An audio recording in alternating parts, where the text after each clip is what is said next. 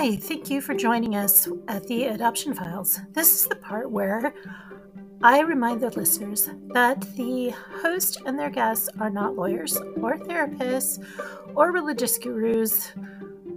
Our thoughts and opinions are just that our thoughts and opinions. We always encourage our listeners to explore the topics discussed on the shows, to think critically, and to think outside of the adoption narrative.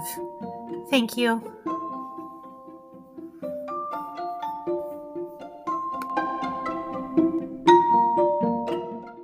Hi, welcome to the Adoption Files.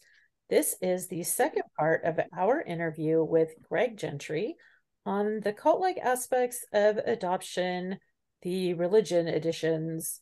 So, thank you for coming back. Hi, Greg. Hi, Lynn. Hi, glad to hey. be here.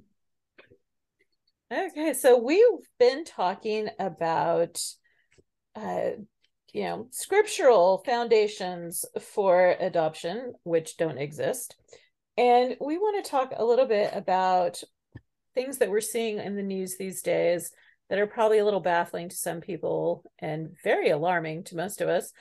And a lot of that has to do with a concept called remnant thinking. So, Greg is going to explain to us what remnant thinking is, and then we'll go into a little more detail about how that affects adoption. Sure, thanks. Well, I think it's best couched in in the language of it's called apocalyptic apocalyptic thinking, which is this big fancy word can mean a lot of things and you think of traditional classical apocalypse now and things like that there's this idea of a coming end and for in some forms of apocalypticism it's like a, a physical burning up and end of the world and being laid waste in, in other versions of it it's just everything being not destroyed physically but completely replaced with something more more holy or wholesome. But the idea is that there's an an inbreaking, something external coming that's about to change what what existence is for for people. And in apocalyptic thinking, there's usually this this sense of imminence, meaning like nearness, right about to happen, could happen at any moment this eruption IRR of breaking into the, the present world order and, and totally changing what it is. So if human beings have been going along and about their business a certain way, and they're in in this imminent position of of something big right about to happen, the coming of the kingdom of God, in other words, then it it brings about a lot of things. And you'll see a lot of this exhibited in in the cult mentalities really. But one of the things it produces is the question in people's minds are who is it that would be would be safe in this situation? Is anybody safe if this this coming end happens right away or at any time? And there's always been this belief that there's a certain subset of people that will be safe and why would they be safe? They're they're the remainder they're the remnant they're the people that were chosen or set aside for maybe reasons they'll never understand but for one whatever reason in the divine purpose god has is sort of ordained them to be the people that endure or last through this or survive it make it all the way through. And you hear a lot of this for instance in like rapture theology right? When people are taken out of the world and other people that's like the reverse remnant. These are the people you don't want to be or the people left behind. But in the terms of the remnant i'm speaking of here these are the people who would survive this this burning up of the world or laying waste of the world or the new world order coming and it breeds this sense of well if i'm chosen then maybe there's something special about me. And does that mean that i'm entitled to certain things? And it it leads to and has traditionally led to sectarianism of withdrawing from the world. And you see it all all throughout history really because every age has always believed they were the end they were living in the end times and you if you don't if you were not aware of that uh, it's, it's always been around it's been around since before the first century AD, um, because there was always this belief that God is going to put things right. Some people are going to get theirs, and the world's about to change fundamentally at any moment. So the remnant are the people that make it through in that sense. They're chosen. They may not understand why, but unfortunately, it lets it can breed, like I said, this sense of superiority or of thinking there's something special and entitled about people, certain people. And when you go about with that, then you may view it as your purpose as part of the chosen to try to rescue people, to try to pull them out before things get bad, before the end comes. That's why, for instance, the preaching of John the Baptist is a good example. An apocalyptic preacher. Well, who comes to him? People come to him to repent of their sins because they're they're worried. They're the brood of vipers waiting for the end, and they're fleeing from it. Jesus actually comes to John the Baptist, which presents certain problems for the church, actually, because it's a repentance of a baptism of repentance that he undergoes, and that's kind of problematic in certain strands of the New Testament. But the point of all that is said because it leads people to um, set themselves apart and try to grab other people with them and take them with them out of what they view as a world not worth living in so they devalue what what the present world is. They devalue human connections, family connections. They th- they they you probably heard language like that that everything's going to burn up or nothing is nothing is worth anything. We live in the world but not of the world. It could end at any moment. So you have to be prepared. It puts you in this heightened awareness and heightened state, and you start to do things like treating the world like a salvage operation. So you can definitely apply that in the sense of adoption. Because if you think the world is perishing and it could end at any moment in a totally cataclysmic way, then you may feel justified in doing whatever you feel is necessary to try to, to take people with you as part of the remnant. And there are implications of the remnant in numerological senses and all that I won't go into. But the, the entitlement piece, the the sense of the end and the impending end and the desire to to save people who are in a, a worse spiritual condition can lead to i think directly what happens in this cult mentality and adoption i know for me when i was in the church we were constantly being told that these are the end times these are the end times. Yeah. we're born at this point in time for a reason because god has a purpose for your life and his commandment is to take the gospel to the to all people. And so this is your job. Your job is to save people.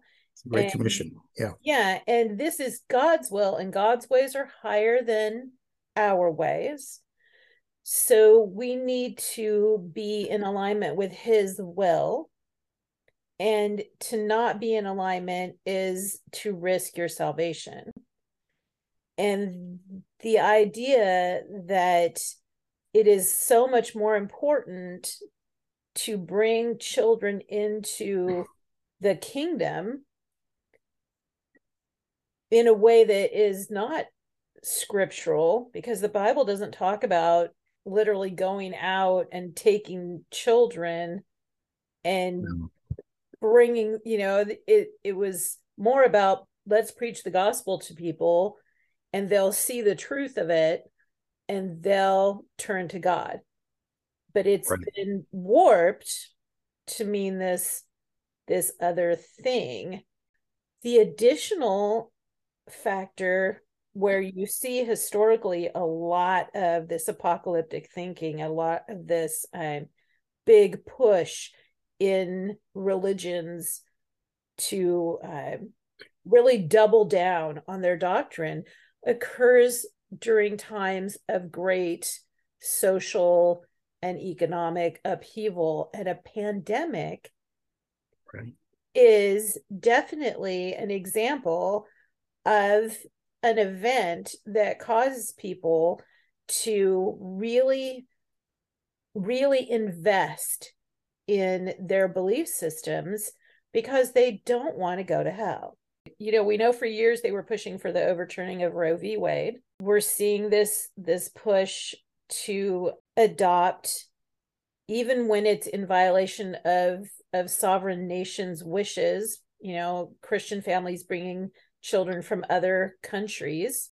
You know even if the countries have said it's illegal to adopt children from our country at this time which is the case with you know was the case with ukraine when the war began with russia they had to actually put out a notice that it was illegal to adopt ukrainian children during this crisis. I when you're in that remnant thinking in that apocalyptic mindset you can justify all kinds of abuses yes. yeah because it's god's will. And they're okay with violating your will mm-hmm. in order to do that because they are looking after your best interest. So when you see them denying reproductive rights to women, they are saving women from their own sinfulness. They have a solution of removing those children and putting them with good Christian families because now they can guarantee in their minds that they're bringing these children into the kingdom of God, even though that's not scripturally accurate. Simply raising a person in a church does not guarantee that they have a relationship with God. You don't you don't belong because of I just by virtue of identity, meaning I was born into this, or there has to be a free association where you join something deliberately. Yeah and that's that indoctrination piece again you know you're indoctrinating people to believe that these things are true and and lynn do you have thoughts on this? I know that this was kind of a new topic for you that you had been familiar with before. Do you mean the roe v. Wade and talking about it in church in particular? I, I think the the remnant thinking and kind of the the whole idea of the apocalyptic thinking and how it ties into this huge push to overturn Roe v. Wade and yeah, that's ideas. not something that I was exposed to in church. Now, there was, you know, Revelations. It's one of those books that I think mainline Protestant churches kind of avoid. I didn't hear a whole lot of that. I didn't hear about the end times and um, anything that was controversial, like abortion, would not really be discussed in the churches that I grew up in or that I attended as an adult. So I, I kind of had an opposite experience of you, Ande, in that these were kind of swept under the rug. Is it hard for you, and do you think it's hard for most people to kind of grasp just how pervasive this mindset is that is you know is willing to go to the lengths of denying other people their rights because they feel that they know what's best well i wouldn't have thought so until roe v wade was overturned and then i realized we're all in serious trouble i never thought i'd see that day so we've seen a lot around the phrase the domestic supply of infants and which is actually quoted from a CDC report. Yeah. Brings about these debates on when is a person a person. In the Bible, you have competing ideas about when a person is a person and when they're sentient. And in Judaism, which Christianity is taken from, abortion is not considered a sin. Abortions are allowed up until a certain period in a person's pregnancy. This idea that they're using scripture to justify denying reproductive rights. And I just I just want to be clear like don't see adoption as a reproductive option. I see it as a parenting option but I don't see it as a reproductive option. And the churches definitely push it as a reproductive option. Is there any scriptural basis for considering adoption as a reproductive option? No. um, I think a lot of it goes back to, to Catholic natural law theology, even though we're talking about Protestantism generally here, uh, which comes largely out of the traditions of Thomas Aquinas and the thinking of Aristotle. And it's the idea that, for example, every sexual act should be open to the possibility of of conception. So even Protestants even get around that, but with the idea of contraception, really is that was what was so offensive to the, the Catholic mentality. There was you were not allowing the sexual act to be open naturally to what it could have could have resulted in. So then the tendency now to talk about abortion as um, I don't, I don't want to phrase it that if things had continued under the natural law that it just would have resulted in a in a, the birth of a human being and that any cutting off of that before the the birth of the of the of the human being is an, an interruption of of natural law in that sense. And that i think is what gives rise to a lot of it and goes right into Protestantism and then read text about like I, I, knew you, I knit you together. You know, I was wonderfully and fearfully made, and things like this that definitely place a, a high value on on human beings, even even before they're born in, in most people's minds who are who grew up in those traditions. But I think it really does mostly go back to these traditions of like Thomas Aquinas through Aristotle. People may believe that abortion is something that is a fairly recent phenomenon. Abortion has been practiced in all cultures that they've found evidence for going back thousands of years. Okay, during the time of Christ, abortions occurred on a regular basis, and many cultures practiced exposure. Many um, cultures would yeah. expose unwanted infants or infants with, and that was considered a completely acceptable practice. It happened, the Romans practiced it.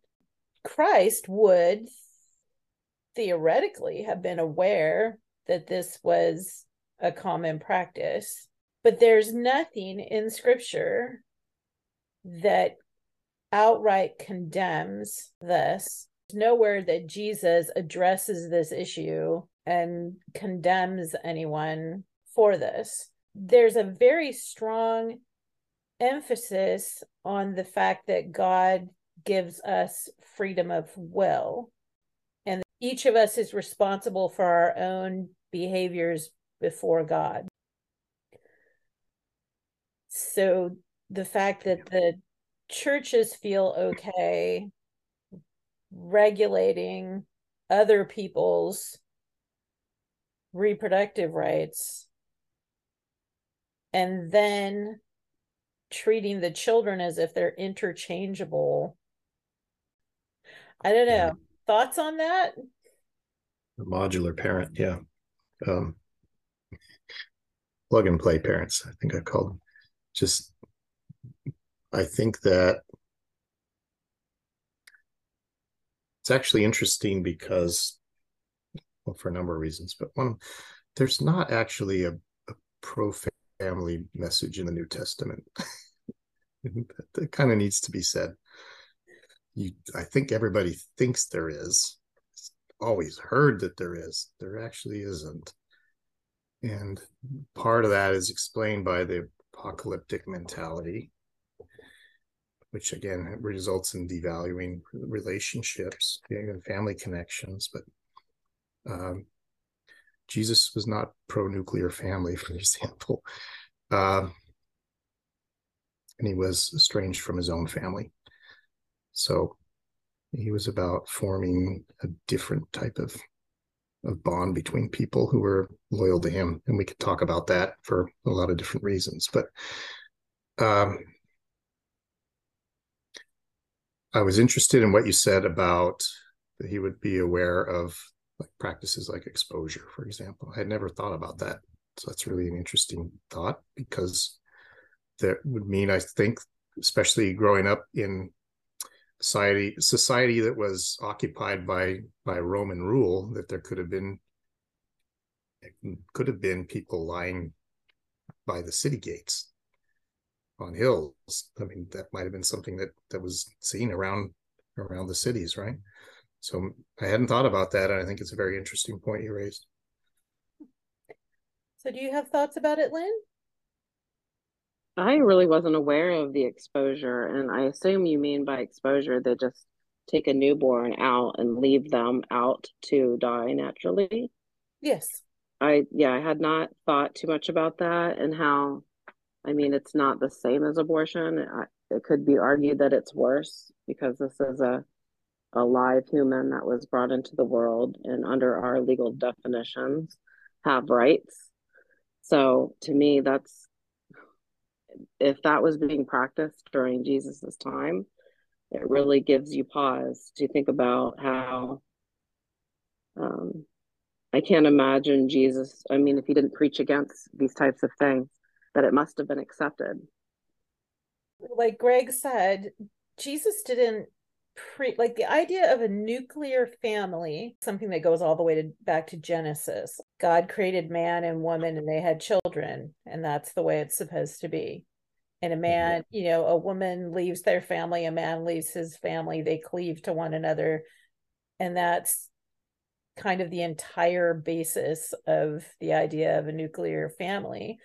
But Jesus himself instructed people to forsake their mothers and fathers and follow him. He he said he didn't come to bring peace but a sword. I in Jewish traditional culture, every single one of his disciples, the you know, the 12 apostles most likely, more than likely, had families, had yeah. wives and children who they left in order to follow Jesus. Mother and brothers come to the door looking for him. He scoffs at the people and basically says they should just go away. I'm with my family. So my brother, my mother and brother and sisters, yeah. Yeah. So there's there's another example of an ideology, a theology that is not entirely based on what it's purported to be based on. And when it comes to adoption, using the example of a non nuclear family deity and scriptures to uh, encourage people to adopt and erase the names of the people that they adopt and erase our parents as if we did they didn't exist because it you know it treats the parents as if they're just useless other than to provide this child I don't know, Lynn. What are you thinking? I see your hand raised, but I'm not sure. She's like, she has her hand raised. I'm like, okay, Lynn. I see it. I'm sorry, I forgot what I was going Ande was on a roll. Ande was on a roll. Oh, okay, no, I remember now. Okay, so as you're talking about the church, I'm thinking about the pillars of adoption, how it, it, it even is able to exist in our society. And the church is one of the biggest pillars of adoption. I think of the government as a pillar, the family, and the church. I know a lot of birth moms who were talked into giving up their children by their priest, yeah. you know, and, you know, that kind of ruined them for any kind of faith. It ruined their faith because the church encouraged them to do something that devastated them for the rest of their lives. Yeah. So I think that without the church pushing adoption, we probably I think adoption might fizzle out. I really think it's it was a social experiment um, that didn't really work out so well, and that to me is evident by the low number of adoptions. I just read a statistics and the child catchers that um, we're down to 1%. And that might even have changed because that book was published a decade ago. 1% mm-hmm. of mothers giving up children and the baby scoop and the heart of the baby scoop, millions in the 1960s were given up. Yes. And that was another example of an almost like cult like social control influence on families because so many of our parents our adopted parents adopted us because the ideal model of a family was a you know according to the churches was this two parent household hetero two parent household with a boy and a girl and if you were catholic it was many boys and girls and a woman's sole purpose in life, according to the churches, was to bear children for her husband and for God, and to keep her spouse's household and to raise righteous children. That was your purpose. And if you did not have the capacity to do that because of uh, infertility, back then that was, you know, the usual reason, you you were not by adopting other people's children it, it wasn't so much an act of generosity but one of your own ego fulfillment. Now it's shifted to more of an economic thing. But it's coinciding with this church remnant apocalyptic we're in the end times we've got to save as many as we can not just because, oh, you know, out of the goodness of our hearts, we want to save people.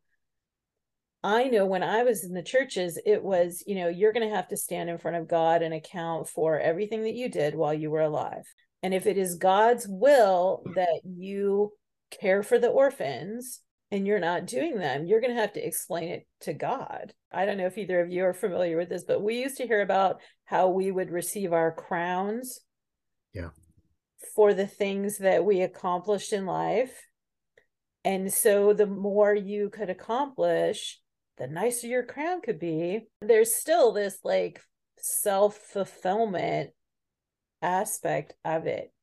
And there's this group think aspect of it because when you're in a church that is really pushing adoption, and you're looking at other people in your church who have multiple adoptees in their in their home and people are looking at you like why don't you have mm.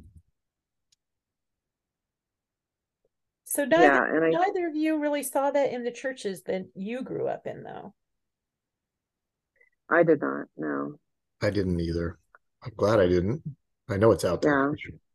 but i'm i'm fortunate that i didn't didn't have to see that. I, i've learned a lot from reading the child Catchers book listening to international adoptees, um, especially transracial adoptees who grew up in places like Minnesota and they were, you know, the only person of color in their community, in their church, or the only people in color of color in some of these evangelical churches are all adoptees, which makes an interesting dynamic in the churches, but they're not really naturally diversified, they're diversified by adoptees. And that seems Does to be in some sense? ways like this effort for the people in the churches to prove that they're not racist. Exactly. Hmm. But yet they don't see color. Which is harmful to the children that they're bringing into their homes because they're denying and invalidating a a crucial part of who these people are that they say they love. Right. And and it challenges the idea that if that child is meant to be in your home and you're meant to be serving the needs of that child, I mean, actually, whose needs are you meant to be serving? Are you serving the needs of the child? Are you serving the needs of the church? Are you serving your own needs? if it comes down to God's will, does it really have anything at all to do with the person that you say you're trying to help? Hmm. I don't know. I'm curious about think, your thoughts on that. I, I think this sets up the savior mentality that we hear a lot about in the adoption community. Yeah, I do too. I feel like it's definitely present as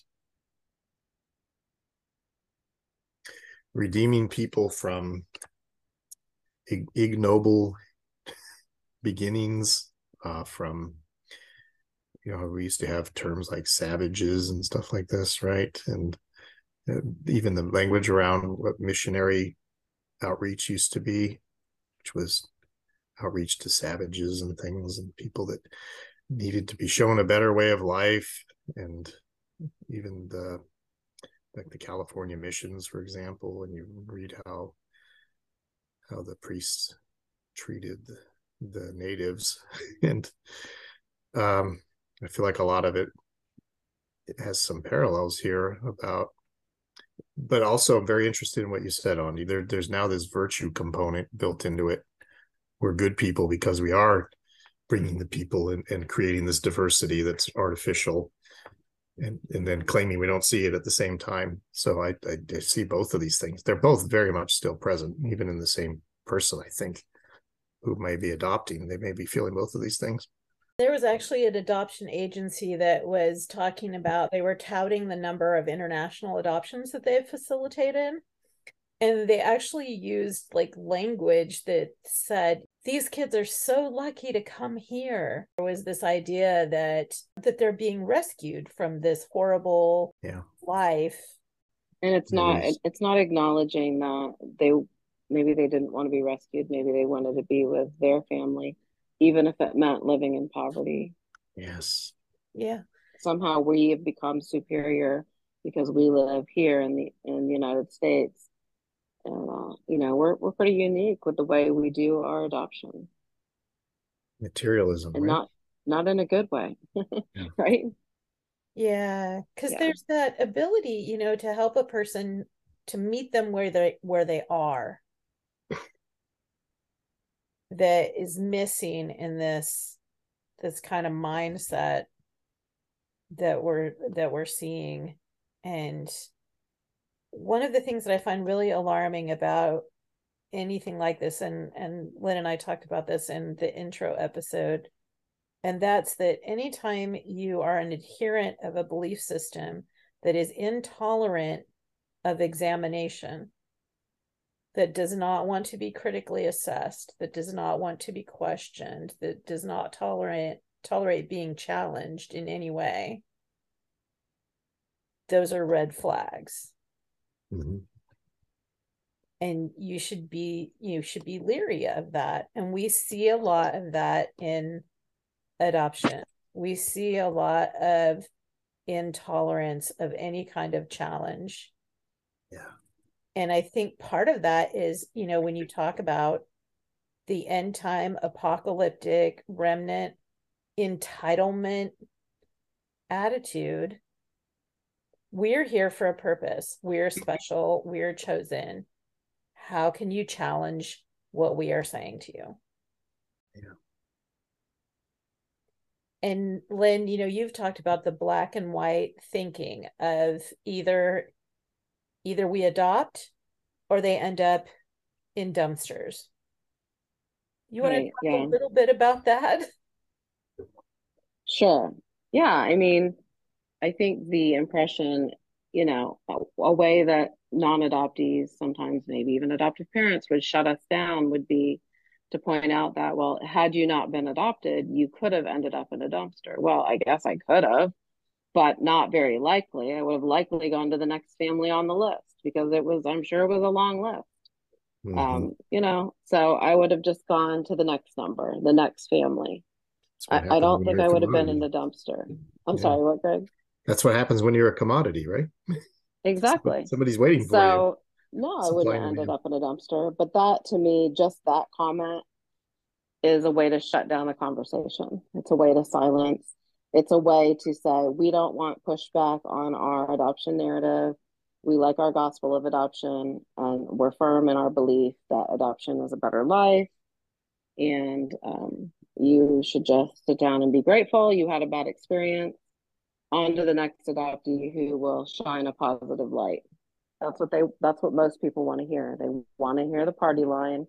They want to hear the good things. What wasn't your family great? And even if your family is great there's still so many problematic things about adoption that we could do a hundred of these podcasts to, to talk about them. But nobody wants to hear about that. They want they want us to just stay in our place like we did when we were minors you know when we couldn't have an opinion a, an honest opinion especially if we were in a church like you were in Ande. You know we were in our place and then when we became adults we began to think critically about adoption. And by then nobody wanted to listen right? Yeah. I think it's important to mention when we talk about adoption the the world has been convinced or the at least the american world and have co- been convinced that adoption the erasure of an adoptee's family the legal severance of all familial connections the uh, and inheritance. in inheritance the falsification or the amendment of birth certificates the denial of access to uh, any kind of information. And some people will say, well, you can ask when you turn 18. I'm sorry, it's information you should have access to your entire life. You shouldn't have to wait until you're 18 to know these things. Your parents should know your medical history too. I mean, how are you a good parent when you don't understand what your kid could possibly be inheriting? Yeah. You know, I thought yeah. about that a lot. Yeah. How is our how can our parents act parent us in a way that is good for our health without that information. Well, hmm. some parents lie to their adoptees and don't even tell them they're adopted. And then the adoptee gets to pretend that that people, those people's medical history is their medical history. Sorry, that's a awful. Of, that is like a sore spot for me that my adoptive parents were okay with me thinking that I was a hypochondriac rather than admit that I had conditions inherited from my biological from my family because they didn't want to say right. that was adopted. But anyway, so yes, there are all these problems with adoption. There's the lack of open communication between adoptive parents and adoptees. There's the uh, enforced gratitude. There's the you know the infantilism. There are all these different things, and these attitudes that adoption is fabulous. It's God's will if it's God's will for you, then how could you possibly have any problems with it?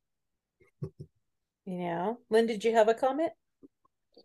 Yeah, I, on that BITE model, one of the things it mentions is the change in identity is very common in cults, and I thought that was just so interesting because that is the the whole basis of legal adoption in the United States is taking away a child's identity and replacing it with something else yeah. and then sealing the identity from them. I didn't know that that was a common practice in cults but apparently it is. Yeah it's a way of it's a way of exerting control. And a lot of times the cult leaders assign the new names to the members. Not familiar? Yeah very familiar. Yeah and well they do that in the adoption agencies uh, you know where i was adopted at the cradle we all got nicknames. Because God forbid they use your actual name if you had one. You might Absolutely. get attached to it. So, so that when we talk about adoption, we're not talking, you know, when we object to adoption, we're not talking about saying we want children to languish in, you know, isolation without any kind of care or stability or safety. That's the the point is let's imagine something different and better and healthier instead of continuing with a system that has so many harms. And you know when we talk about all of these things and the adoption files is kind of you know about laws we talk about belief systems and we talk about these cult like fervent need to believe in in certain things because people make laws based on what they believe. Mm-hmm. and if we want to change the way that we provide substitute caregiving for children, we have to be able to think outside of this current belief system. It's a big uh, ask because, you know, I don't think there's enough education. Like, part of why we're doing this is education, but even judges who overturned Roe v. Wade, even Obama who said let's do more adoption and and you know decrease abortion and do more adoption. The the politics, um, the people who are making all the laws, they believe they believe the the unrealities about adoption, and it's firmly in law. So at some point, it just kind of feels hopeless to me that we're ever going to change the laws. Hmm. Do you guys feel that way? Sometimes, but then I also think about the fact that, you know, we would, there would still be so many things in this world if people hadn't started speaking out against them. You know, even when it seemed yeah. impo- I mean, women, you didn't used to be able to own property in your own name. I yeah, I when I think back 10 years ago when I first started writing about adoption, we you know, there weren't great articles out there, there weren't podcasts like this one. There wasn't a journalist like Kathryn Joyce who published The Child Catchers. It's uh we've come a long way. We have. Yeah, and so we just I think have to hope that we can build incrementally on what has come before and continue to do so until people acknowledge the problems and are willing to do something about it. And the younger generation actually gives me hope for that because I think so many younger people can can look at the erasure of a person's identity and go that's wrong. Yeah. Yeah, I agree with that. I've talked to younger legislators who really get it and they just look at you like you have three heads when you tell them because you know most people don't realize we have two birth certificates, one being sealed. And when you when you educate people on that, they just look at you like, but you can't get it? You know. They're yeah. just baffled. I know. Like, what do you mean? And, yeah. And now and I, DNA, I mean yeah what's the point? we can get the information anyway. We talk about these things because you know we want to encourage people to think critically about the messages that they're receiving we know it's not comfortable yeah. I, you know it's it's hard to change the way that you think it's hard to take something you think is a is a fabulous thing that you've always been told is a fabulous thing and then go huh maybe we could do this differently especially when you go to wendy's to order a cheeseburger it promotes adoption you know, it's uh, everywhere. It's everywhere in TV, and movies, everywhere. Oh yeah, we can do, and I'm sure we'll do a whole episode on the cult like like tropes around adoptees and about adoption, you know. I'm still waiting for my superpower, by the way. it's flying, just in case anybody's listening. Oh.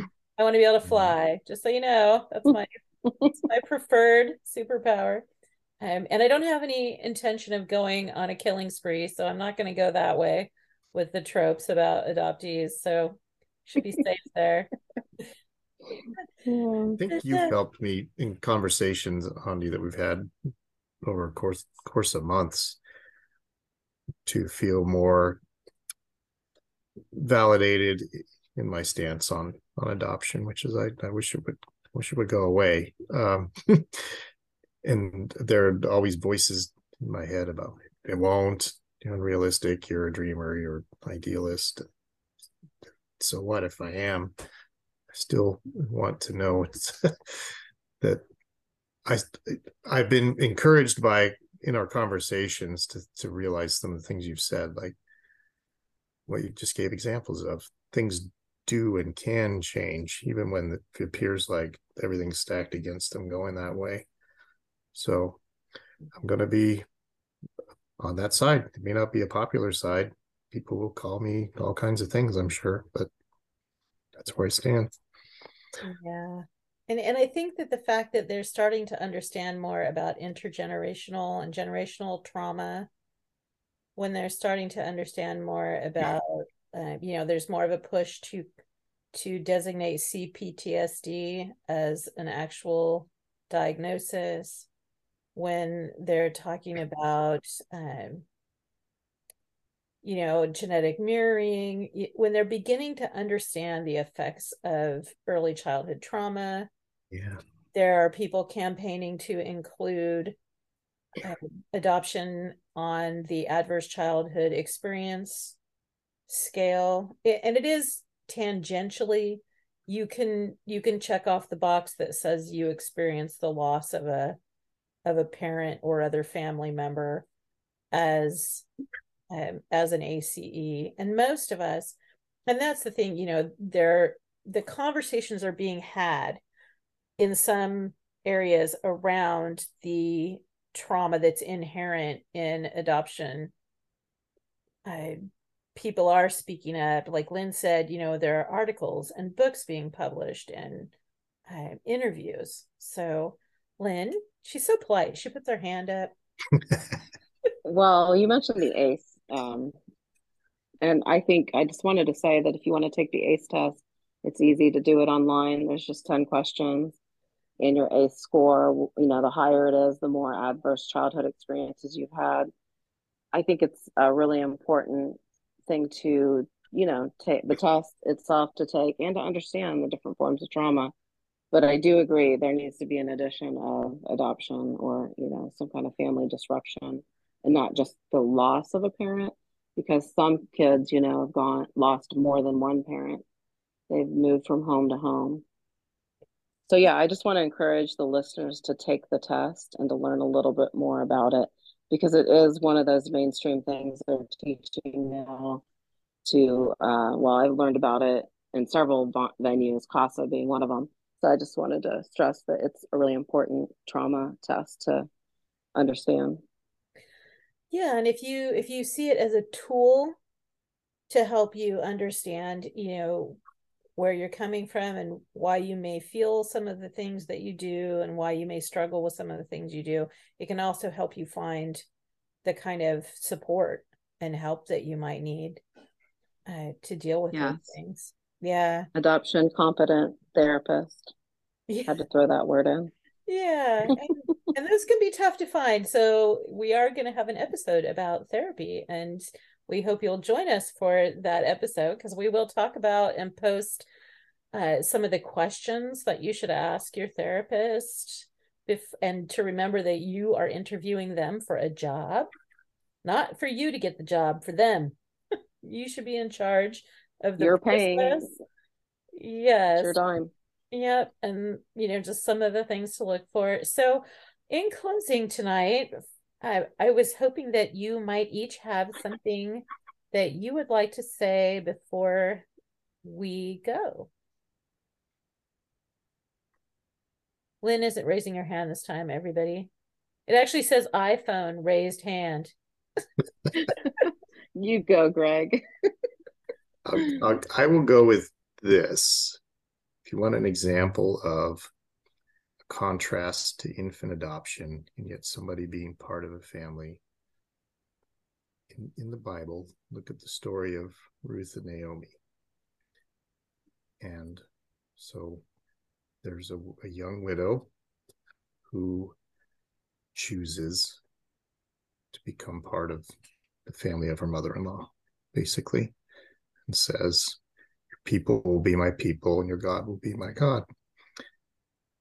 It's a person who makes a choice to be in an association with somebody else.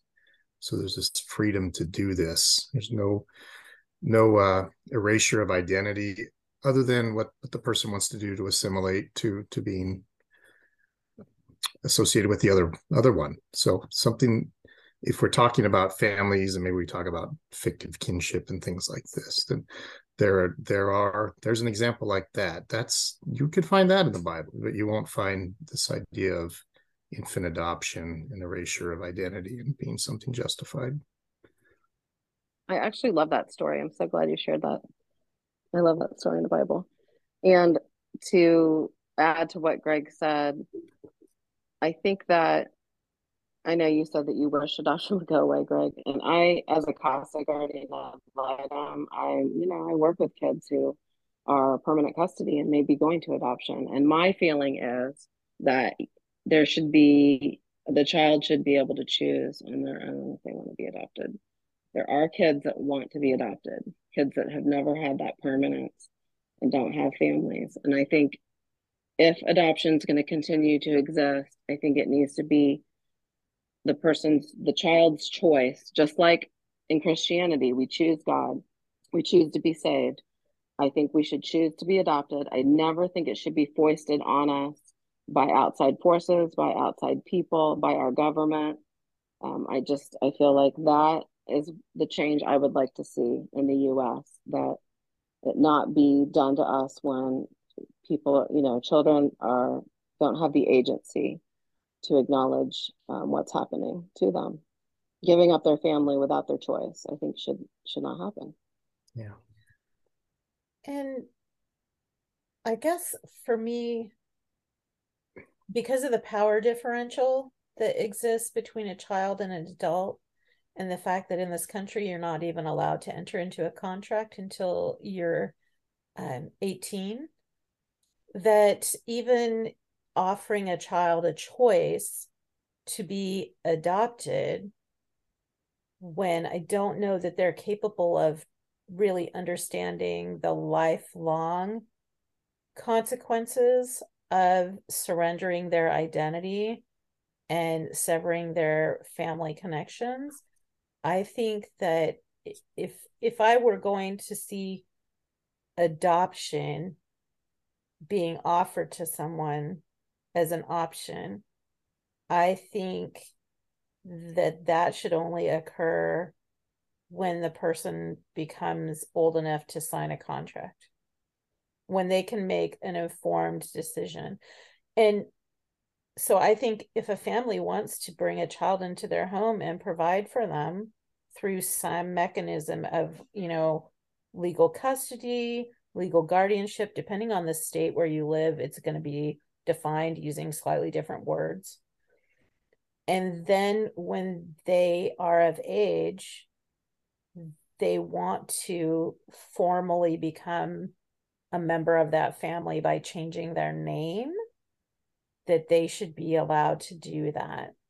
But that it shouldn't occur until they have the ability to really understand what it is they're agreeing to, unless we change what adoption is. There can be coercion involved if you are not if you don't have full agency like you said. If you can't sign a contract there could be coercion.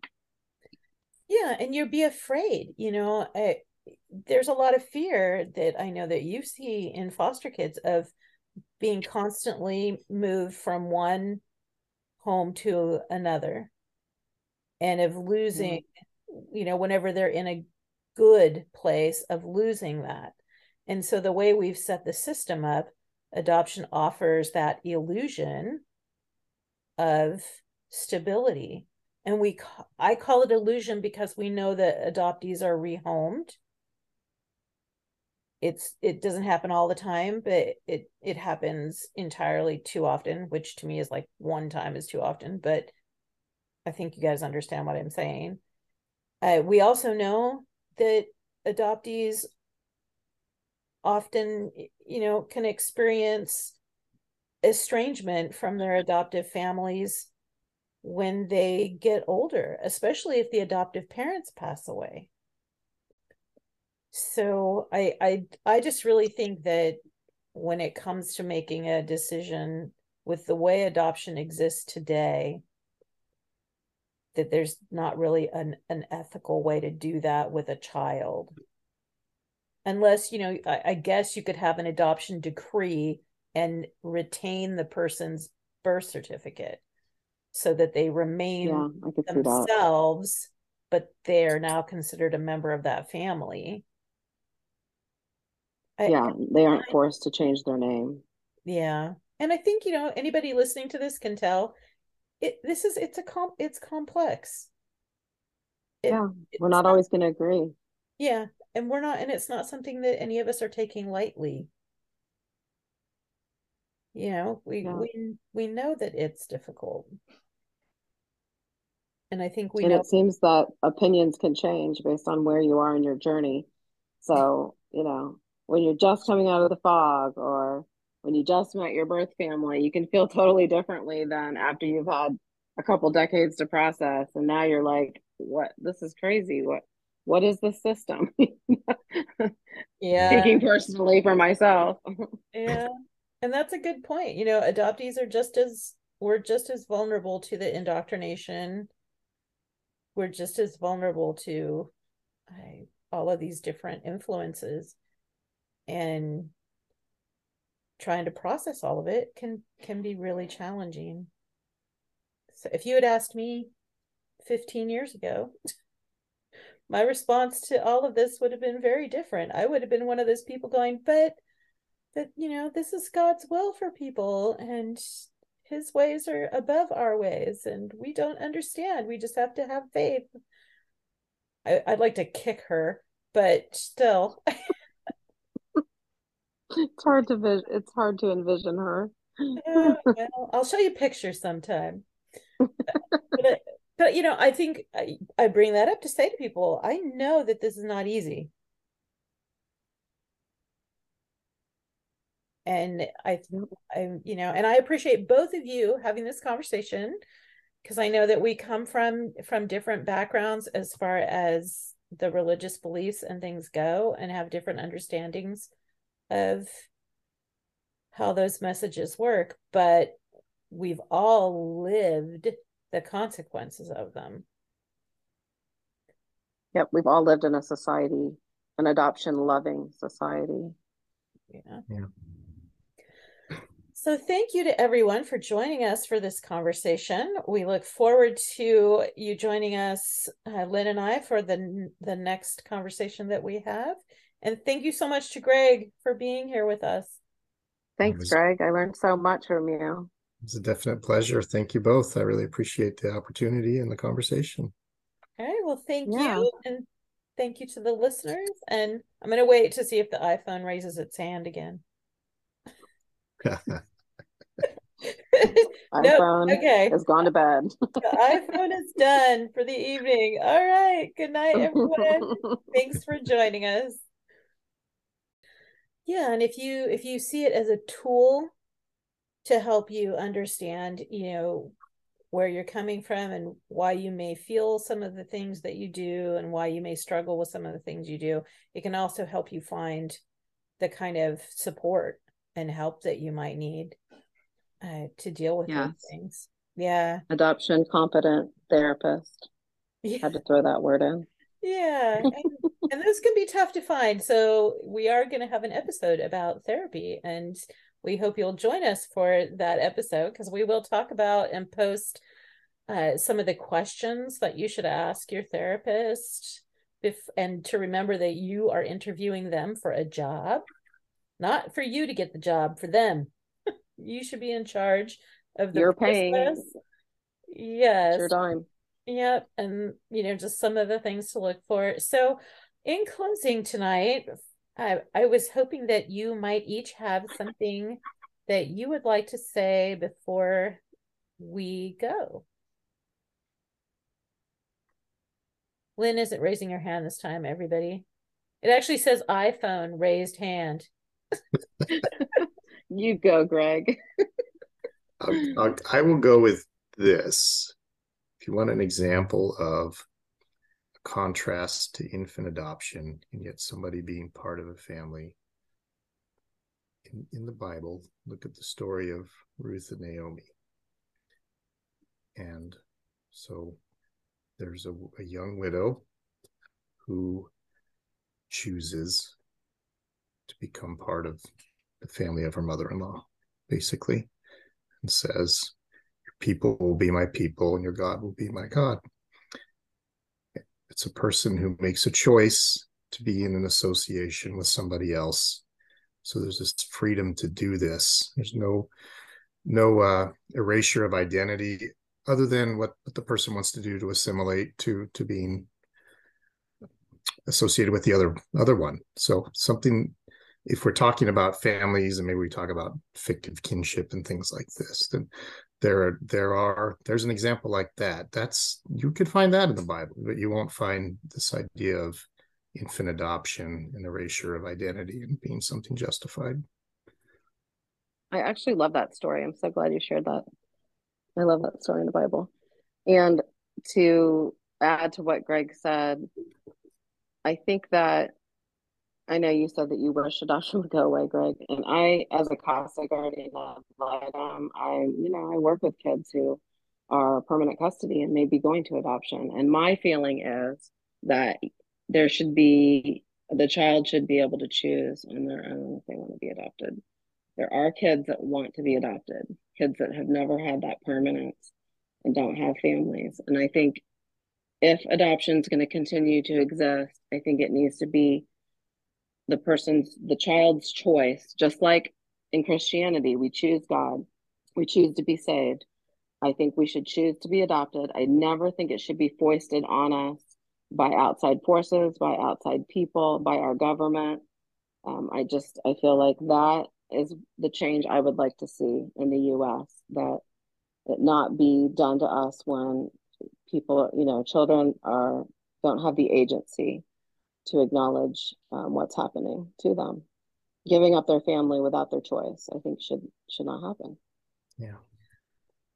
And I guess for me, because of the power differential that exists between a child and an adult, and the fact that in this country you're not even allowed to enter into a contract until you're um, 18, that even offering a child a choice to be adopted when I don't know that they're capable of really understanding the lifelong consequences of surrendering their identity and severing their family connections.